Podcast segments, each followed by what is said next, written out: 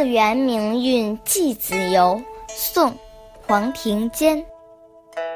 半世交亲随逝水，几人图画入林烟。春风春雨花惊艳，江北江南水拍天。欲解同章行问道，定知时有许望年。鸡零各有思归恨，日月相催雪满天。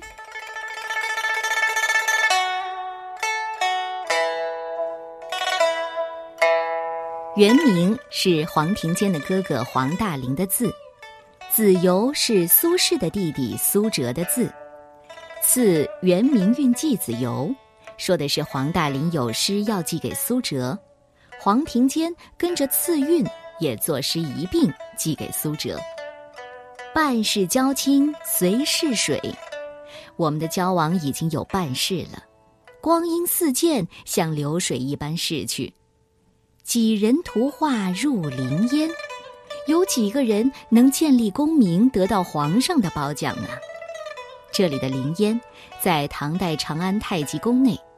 唐太宗曾经让著名的人物画家阎立本，将功臣长孙无忌等二十四个人的画像画在阁内，以表彰他们的功劳。第三句，春风春雨花惊眼，又是春风又是春雨，万象更新，春意盎然。江北江南水拍天，可这时候的春天呐。风急雨骤，落花满目，大雨倾泻，洪水滔滔，大江南北，波浪拍天。欲解同章行问道，我想解下铜印，辞去官职，去寻求人生的真谛。古代当官的时候，会把印带配在腰上，辞官就得解下来。定知时有许忘年。想来，你这位志同道合的朋友一定会赞同我的想法。几灵各有思归恨，这里的几灵是一种水鸟，后人也用几灵来借指兄弟。这句话说的是，我们都深深的思念着自己的兄长，但日月相催雪满天，却欲归不得，日月相催，已经满头白发了呀。这首诗是在元丰四年，也就是一零八一年创作的。黄庭坚罢去国子监的教授，到汴京去改官，调任吉州太和县。那年他三十七岁，官场失意。而这个时候，苏辙也被贬官，在军州兼盐酒税。黄庭坚哥哥黄大林寄给子由的诗，前两句说的是“钟鼎功名烟馆库，朝廷翰墨写烽烟”。黄庭坚赐韵做了这首诗寄给子由，而这首黄庭坚的七言律诗，千百年来一直被人当作律诗的样板。